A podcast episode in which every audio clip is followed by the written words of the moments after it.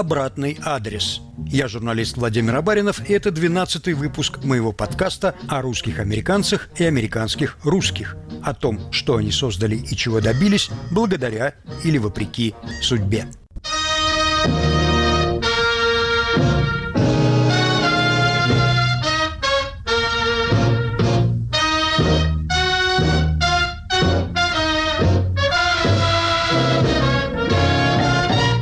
Писатель билингва – редкость. В истории литературы их можно пересчитать по пальцам. Еще меньше тех, для кого неродной язык стал главным рабочим языком. Джозеф Конрад, Артур Кёслер, Ижен Ионеско, Владимир Набоков, Милан Кундера. В этот список можно внести и Лару Вапняр.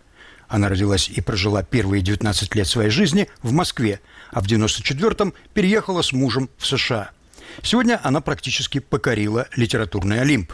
Ее рассказы регулярно публикуются в журнале «Нью-Йоркер».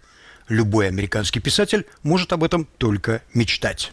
Лара, когда я прочитал ваш роман «Still Here», в русском переводе Майя Глезеровой он называется «Пока еще здесь», мне он не просто понравился. Некоторые страницы будто я сам написал. И «Лялин переулок» тоже мне не чужой, и «Наследство покойной мамы», «Пуговицы в жестяной банке», и безотчетная, безговорочная любовь русских к Леонарду Коэну, и чувство безнадежной тоски при выходе из Шереметьево – все это до более знакомо. Ну и наполеоновские планы, когда выходишь в обратном направлении. Теперь добавилась еще одержимость айтишными стартапами. Это роман об адаптации русских к Америке, о том, что невозможно начать жизнь с чистого листа, потому что ты приезжаешь с багажом своих взглядов, привычек, опыта и воспоминаний. Ты не можешь стереть их из памяти. И где-то в этих чемоданах у каждого свой образ Америки. На самом деле я видела три модели адаптации, и я стараюсь писать о той, которая ближе ко мне, через которую прошла я сама. Есть такая модель, когда люди пытаются полностью, абсолютно вписаться в американскую среду. Вот я заметила, что э, эмигранты любят хвастаться, сколько у них американских друзей. Или вот мы, мы вот так сделаем, потому что так делают американцы. Есть люди, которые совершенно не, даже не пытаются вписаться в американскую среду. Они живут своей глубоко русской жизнью на территории Америки. Вот э, Борис, э, мой муж, он к этой категории скорее относится. Я как бы м, чувствую себя между вот этими двумя категориями. То есть я для себя поняла, это у меня ушло много лет и много там страданий, чтобы это понять и принять, что я не могу принадлежать ни к одной культуре полностью, ни к другой. А вот такое дело мигранта, быть где-то между. И я стараюсь через своих героев передавать именно вот эту категорию. И нет счастья в личной жизни, проходит зря.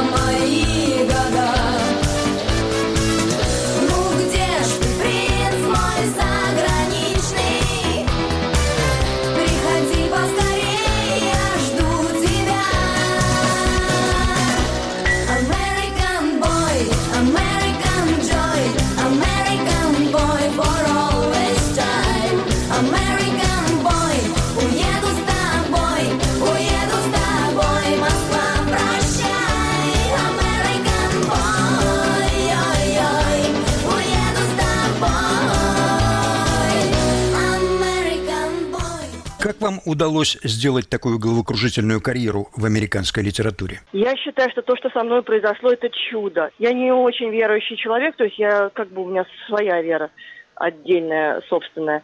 Но мне кажется, что это вот чудо от Бога, то, что вот я попала в Нью-Йоркер, и вот я совершенно на это смотрю как на что-то такое мистическое, магическое. А как я начала писать, почему именно по-английски, это очень просто. То есть это совсем не просто. Но мне было очень плохо. У меня первые пять лет в Америке э, я совершенно не могла найти свое место ни в этой стране, ни в семье. Вся моя жизнь осталась там, и связи с той жизнью не было никакой. Новая жизнь здесь не образовывалась. Я поняла, что у меня в семье все очень плохо, и что, как, ну, наверное, мой брак разваливается. И так потом и случилось.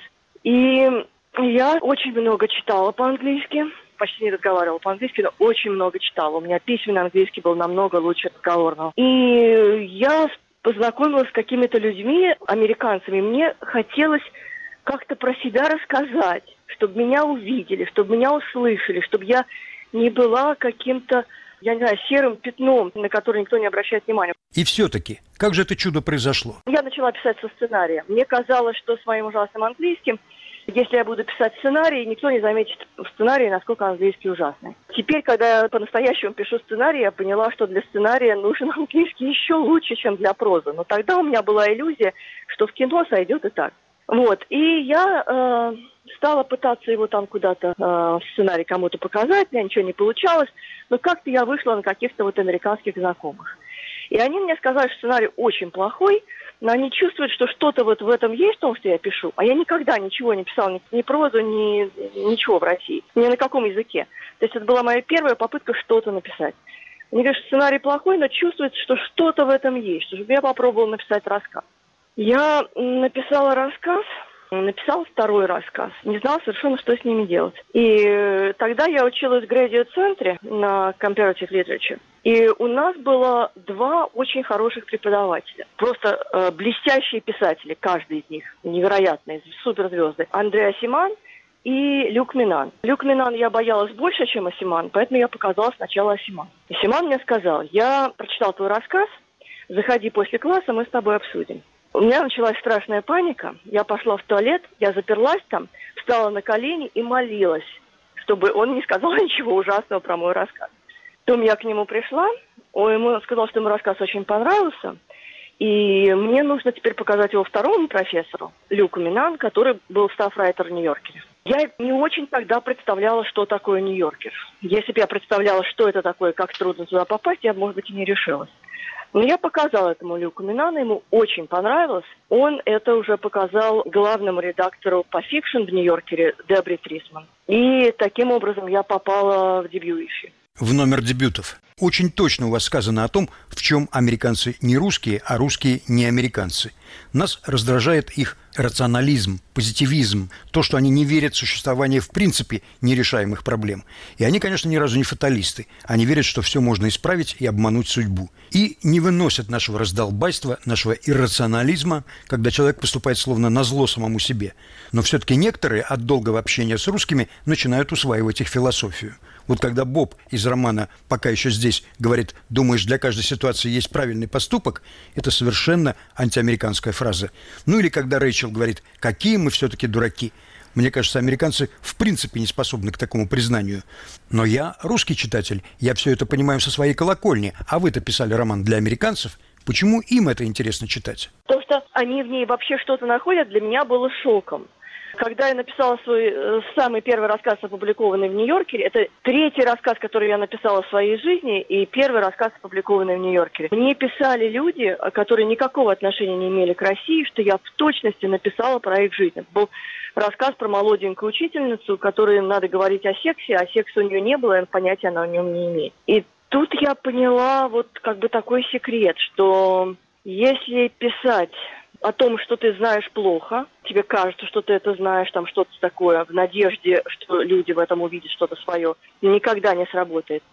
Но если писать о чем-то очень личном, о чем-то очень болезненном, о чем-то, через что ты сам прошел, несмотря на то, что это что-то глубоко русское, произойдет как бы трансценденс. И люди будут в этом видеть себя. Трансценденция, то есть выход за пределы к чему-то недостижимому. И вот мне кажется, что если писать о чем-то очень-очень личном, то глубоко внутри мы не, не русские, не американцы, а мы люди. И это пробьется наружу. Я еще в какой-то рецензии встретил такую фразу, мол, она, то есть вы, показывает банальности американской жизни глазами русских иммигрантов. Вот это уже другая вещь. Это мое преимущество как писателя из другой культуры. Я вижу какие-то вещи, которые американцы не замечают, про их культуру. Они для них настолько привычные, что они просто не обращают на них внимания. А я свежими глазами, глазами человека другой культуры, вижу их странность и могу это как бы схватить и показать. Кстати говоря, американцы не такие уж симпатичные у вас. Они у меня так глубоко, как у меня получается русский, они у меня просто не получаются. Вот, ну, я вот придумала вот такое сравнение, что вот есть формула и есть молоко матери грудное. В формуле есть все те же самые химические элементы, которые есть в настоящем грудном молоке. Те же самые, та же самая формула. но что-то немножко чего-то не хватает, чего мы даже не знаем чего. И мне, у меня такое ощущение, что когда я пишу про русских, это как вот что-то такое родное, свое, как грудное молоко. Когда я пишу про американцев, это немножко холодная формула. На самом деле, это очень смешно. Я опросила вот когда я писала этот роман «Still Here», я опросила своих американских друзей, которые знакомы с русскими, близко знакомы, и своих русских друзей, которые давно живут в Америку, чем им кажется, отличается э, американская ментальность от русской. И все сразу мне отвечали, да, очень сильно отличается, но никто не мог вот как-то вот понять и как-то схватить, чем именно, какие-то примеры. И вот я думаю, что это как-то чувствуется в романе. Для меня было очень важно найти какие-то вот конкретные примеры, чем она отличается. Какие-то я нашла. Но мне кажется, этого недостаточно, что она как-то отличается неуловимо. И, кстати, мне кажется, что вот этот фатализм, вот это вот все, это очень хорошо показало отношение к ковиду. Потому что у меня было такое ощущение, что для многих моих американских друзей, они первый раз в жизни остро поняли, что они смертны. Мне кажется, у русских больше развито принятие смерти, что смерть есть, она абсолютно точно будет. Вот так вот защититься от нее нельзя. Можно ее как бы э, оттянуть, там, сделать жизнь дольше, лучше. Но с американцами у меня было такое ощущение, что они первый раз поняли, что они могут умереть. И очень испугались. Когда умолкнут все песни, которых я не знаю. В терпком воздухе крикнет Последний мой бумажный пароход.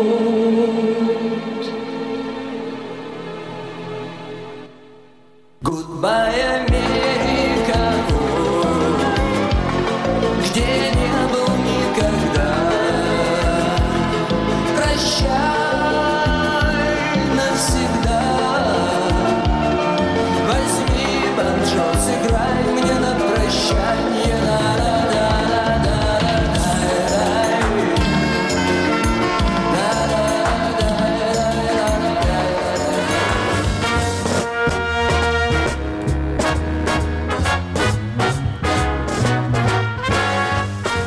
Обратный адрес.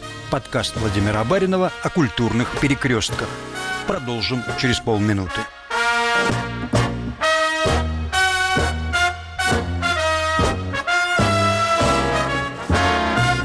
Время свободы. Новости глобальные и локальные, российские и международные. Политические, социальные, экономические, культурные. Совсем серьезно и с долей иронии. Информационный дайджест «Время свободы». Каждый будний день на сайте Радио Свобода и основных платформах подкастов.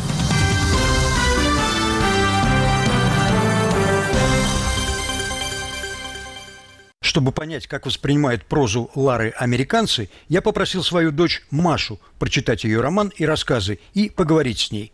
Маша родилась в России, но выросла в Америке. Маша и Лара говорили по-английски о романе «Раздели меня на ноль». Он еще не переведен на русский. It was very interesting for me to see how the experience that Katya had growing up in the мне было особенно интересно читать о Катином опыте взросления в Советском Союзе, потому что мои родители росли в то же самое время. И, соответственно, она эмигрировала в США примерно в то же время, когда эмигрировала и моя семья. Но больше всего мне запомнилась история отношений между Катей и ее матерью, и то, как эти отношения развивались и изменялись по ходу романа. Это настолько трогательно и щемяще. Прежде всего, я хотел бы спросить, что подсказал вам идею использовать математические аналогии для описания того, что испытывает Катя по ходу романа?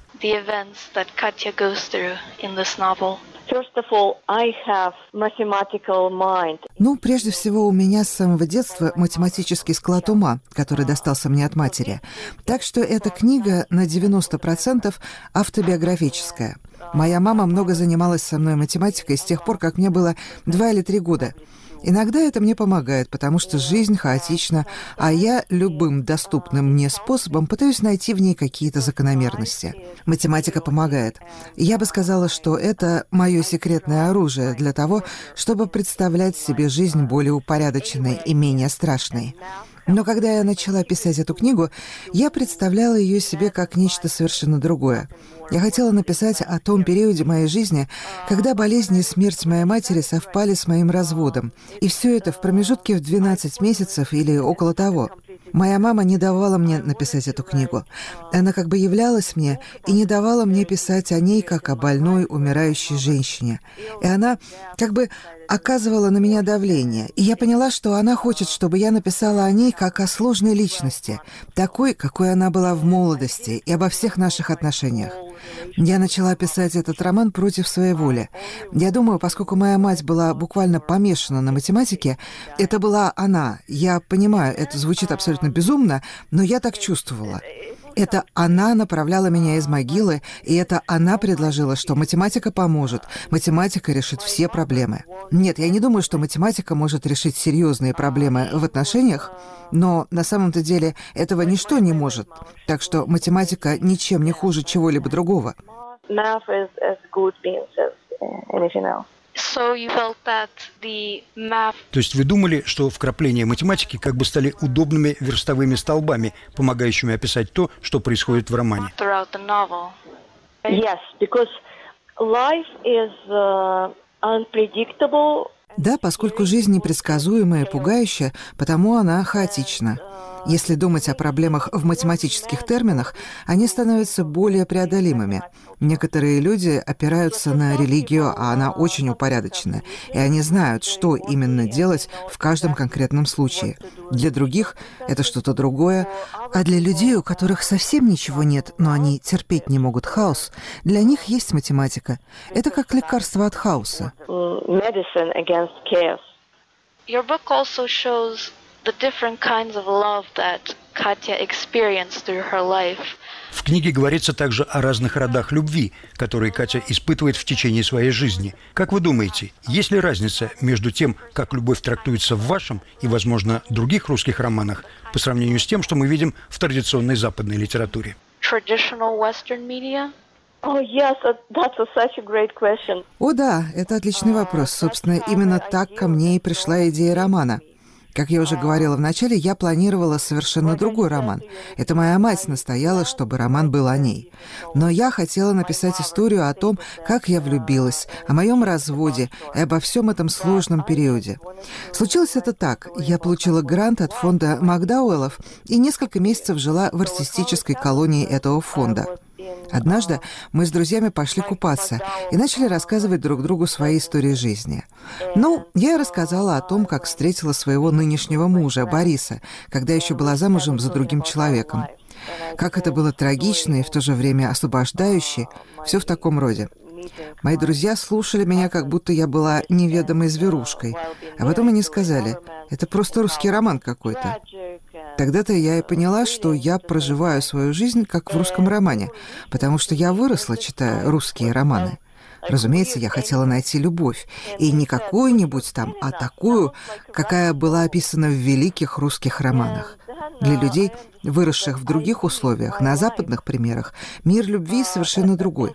Поэтому я не могла успокоиться, пока не нашла великую романтическую любовь. Именно такую, какая описана в великих русских романах. Ну, если подумать, то не только русских. Я читала очень много Джейн Остин, так что она тоже тут поучаствовала. Yes, that's very interesting how. Да, это очень интересно, как вы описываете глубокую страстную любовь, то, к чему и стремится Катя, как она говорит в книге. Как вы думаете, не в этом ли причина ее проблем в романтических отношениях? Может, она слишком старалась воссоздать великую любовь своих родителей? Yes, great love is. Да, великая любовь очень редко встречается. Ее нельзя искать сознательно. Нельзя ее воплотить в жизнь силой воли. Она или случается, или не случается. Если посвятить всю свою жизнь поискам великой любви, это превращается в безумие. Я и хотела показать, что Катина одержимость великой романтической любовью не вполне нормальна. Это либо происходит с тобой, либо не происходит. Без нее можно прожить прекрасную, наполненную смыслом жизнь. Но я не могла, и Катя не могла. Значит, мы искали великой страсти.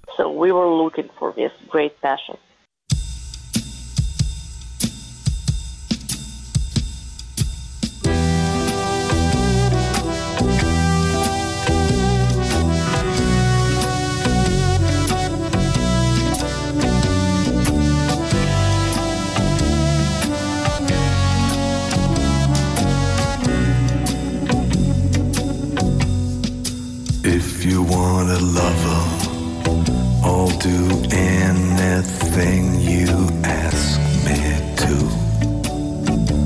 And if you want another kind of love, I'll wear a mask for you. If you want a partner, take my hand, or if you want to strike me down in anger, here I stand. I'm your man. Yes, I agree. There are Согласна. Есть много людей, пытающихся найти такую великую любовь. В России, в Америке, везде у каждого своя идеальная версия любви. А в жизни она редко оказывается такой. rarely ever turns out to be that way. I remember my daughter wrote an essay. Помню, моя дочь писала в школе сочинение о любви. Ей тогда было 13, может, 15 лет. Она написала так. «Моя бабушка нашла великую любовь, и она закончилась трагически. Моя мама нашла великую любовь, и она стала причиной великого разброда в нашей семье. А я, ну, совсем не хочу великой любви».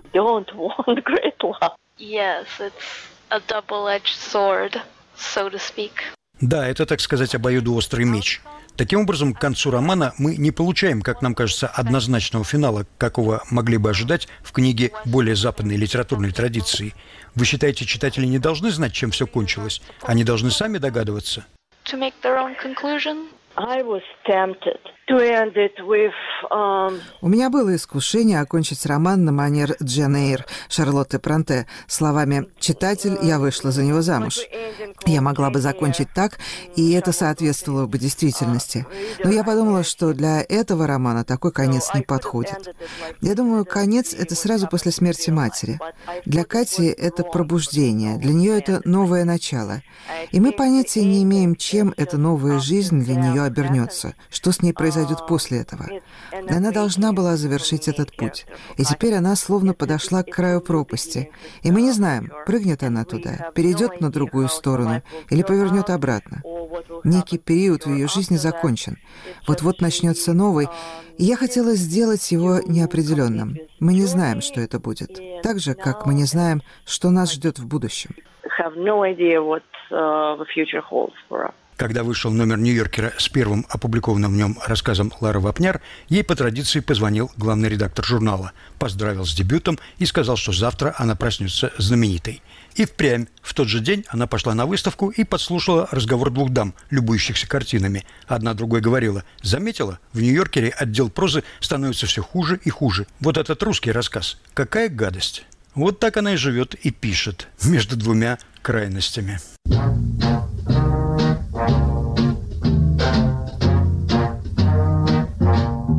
Лара Вапняр и ее американская проза в подкасте Владимира Абаринова «Обратный адрес». Слушайте на всех подкаст-платформах и на сайте Радио Свобода. Пишите мне, рассказывайте свои истории и не забывайте оставлять свой обратный адрес.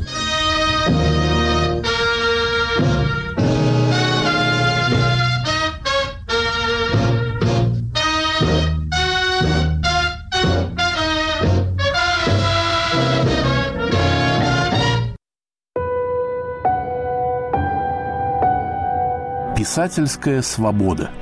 С самого начала своего вещания радио «Свобода» было писательской станцией. Лишенная парламента и свободы слова, литературная, гражданская и политическая мысль веками уходила в русскую литературу.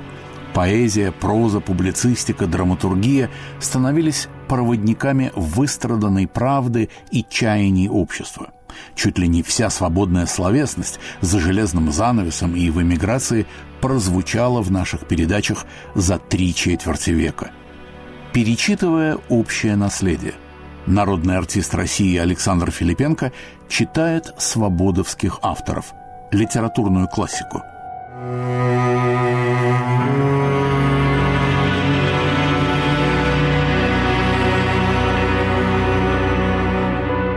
Всю ночь выла, качала со скрежетом фонари, звякала наружной щеколдой, а к утру улеглось, успокоилось, и пришел хозяин. Он сидел на табурете, обхватив колено красной, набрякшей рукой, и курил, ждал, когда Руслан доест похлебку. Свой автомат хозяин принес с собой и повесил на крюк в углу кабины. Это значило, что предстоит служба, которой давно уже не было, а поэтому есть надлежало не торопясь, но и не мешкая. А нынче ему досталась большая сахарная кость, так много обещавшая, что хотелось немедленно унести ее в угол и затолкать в подстилку, чтобы ее потом разгрызть как следует в темноте и в одиночестве.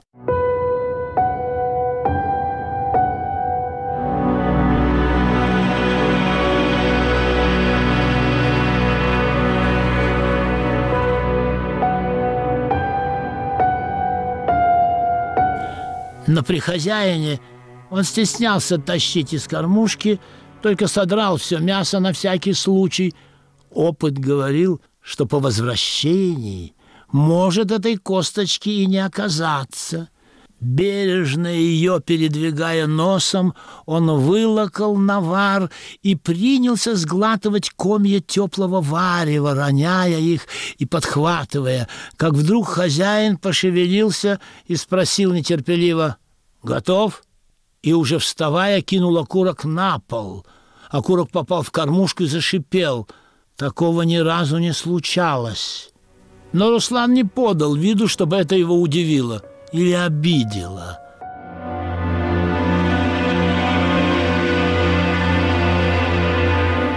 Писательская свобода.